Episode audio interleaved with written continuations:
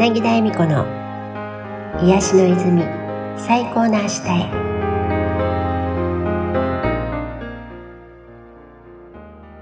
皆さんこんにちは。柳田恵美子です。お聞きくださってありがとうございます。今回は人は今がどんな状況にあっても本人が変わるって決めれば絶対に変われるというかくっつけていた観念を外すって決めれば外せて本来の豊かで軽やかな愛と幸せに満ちた自分に戻れるんだよねっていう話をしているところからおしゃべりが始まっています。ぜひお聞きになってみてください。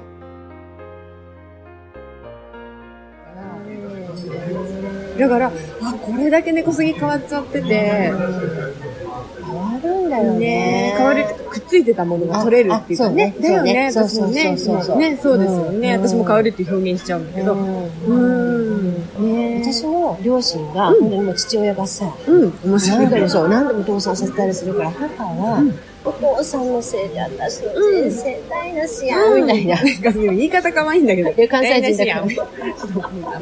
みたいなしやん。可愛いね。まあ、母にしたら、まあ、父親のせいで、自分の人生を本当に災難だ、普段思っていて、もう、父親の老後とか、もう見たくないと、病気したって、もう面倒見るのがもう嫌だぐらいに言っていたんだけれども、私がまあ、その都度ね、いろいろ話は聞いたりしていて、もう何年もかかってるけど、今、すごい仲良くなってる。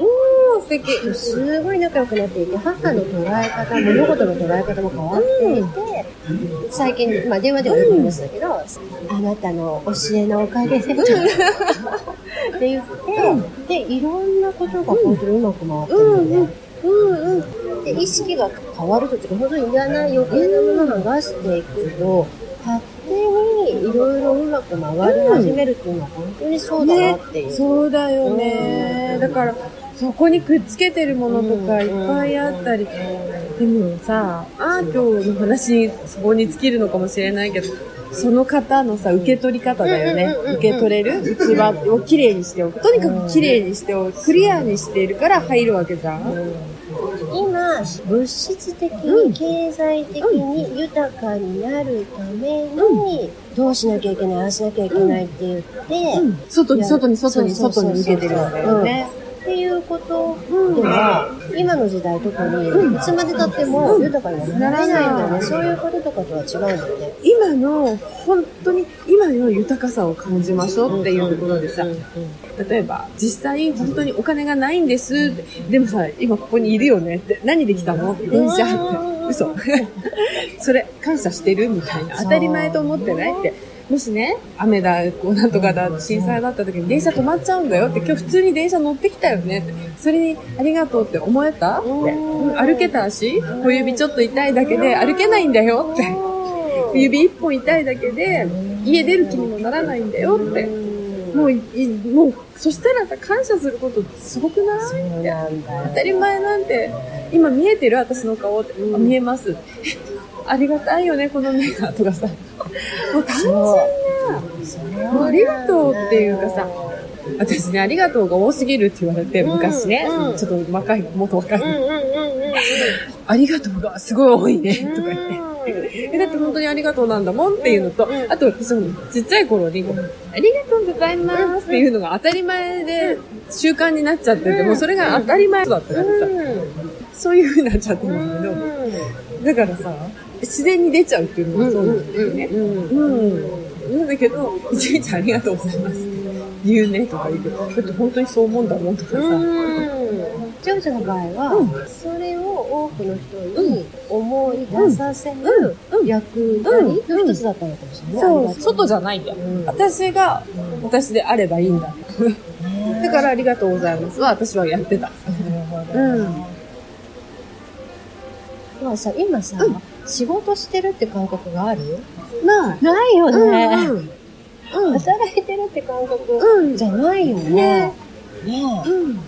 そのままなんかあるって感じで。ねうん。でも現実、現実世界っていうのは、ここで生きていくために、生活していくために稼がなきゃ。うんだから仕事しなきゃ。うんっていう、そういうのないでしょ？うん。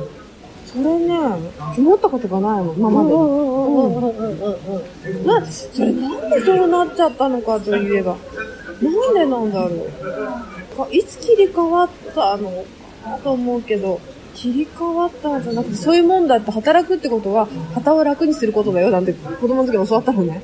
その教えが。働くってうん、旗を楽にするんだよって。旗っていうのは周りを楽にさせていくことなんだよって教わったの。すごい日本語って。なるあのほどね。、その、教えの一つでね。頭で理解してた人は多かったのかもしれないよね。うん旗は中に、そうよ。そうじゃあ私が我慢すれば。そう我慢じゃない。そうだよね。うん頭で理解をされて、少しでも自分がうん辛いとかっていうことを忘れられるように、してた頑張ってそう思い込もうと。で、うんそういう時代もあったのかな、時代も、働く、苦労する、努力する、精一杯、頑張るっていうのが当たり前なうん。世の中だったんだよね。うん、そうだね。うん。今もうそれってうん。していくとさ、うん。どんどんしんどくなっていくってそうだよね。思うから、うん。で私今子供が大学生の子がうん。2人じゃない、うん。で、それぞれが、うん。この先どうしようみたいな話にうん。なった時に、全然心配をしないんだよね。うんうんうん。それぞれにさ、うん。役割って絶対あるじゃない、うん。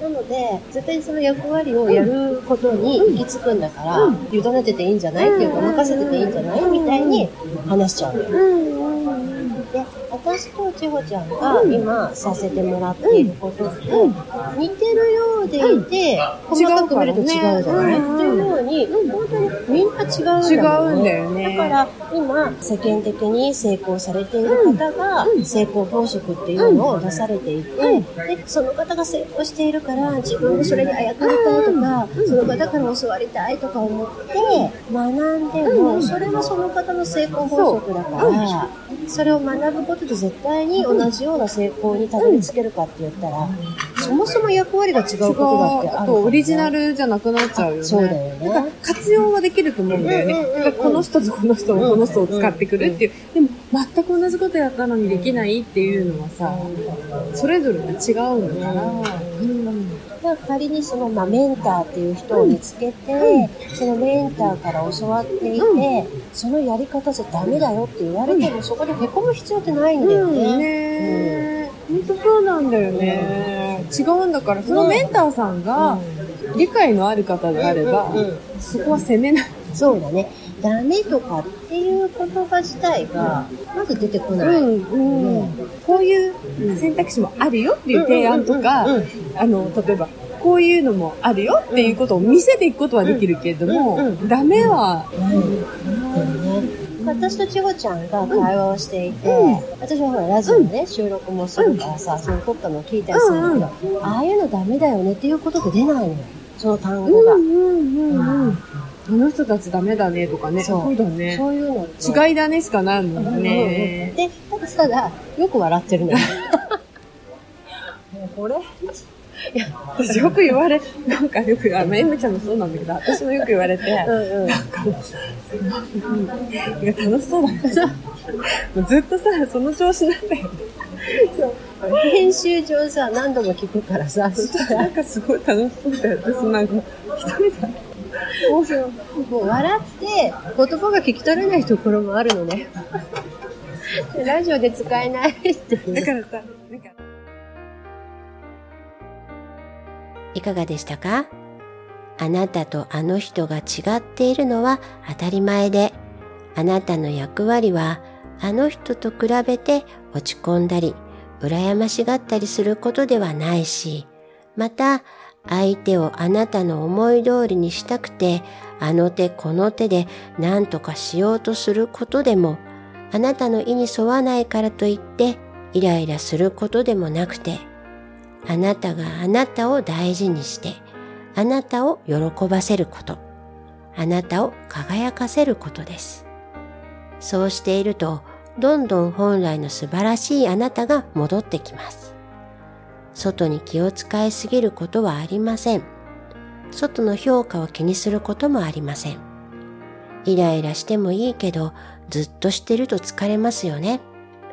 なので、そんな時は、まあ、いっか、って言ってみる。そして、軽やかな自分に戻ろうって思ってみる。